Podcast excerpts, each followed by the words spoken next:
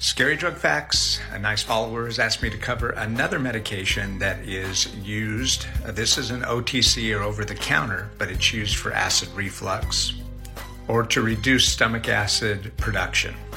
Even though this is an over-the-counter medication, it has similar side effects to the prescription medications, omeprazole and, and others. What's the medication? Famotidine. Here are some of the long-term use side effects. It robs and depletes your body from B twelve, kidney damage, increased risk of infections. It can interfere with other medications. And the really scary one, it reduces bone density. There are some natural remedies like apple cider vinegar.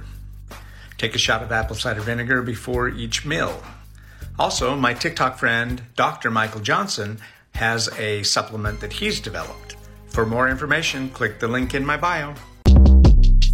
Shortcast Club.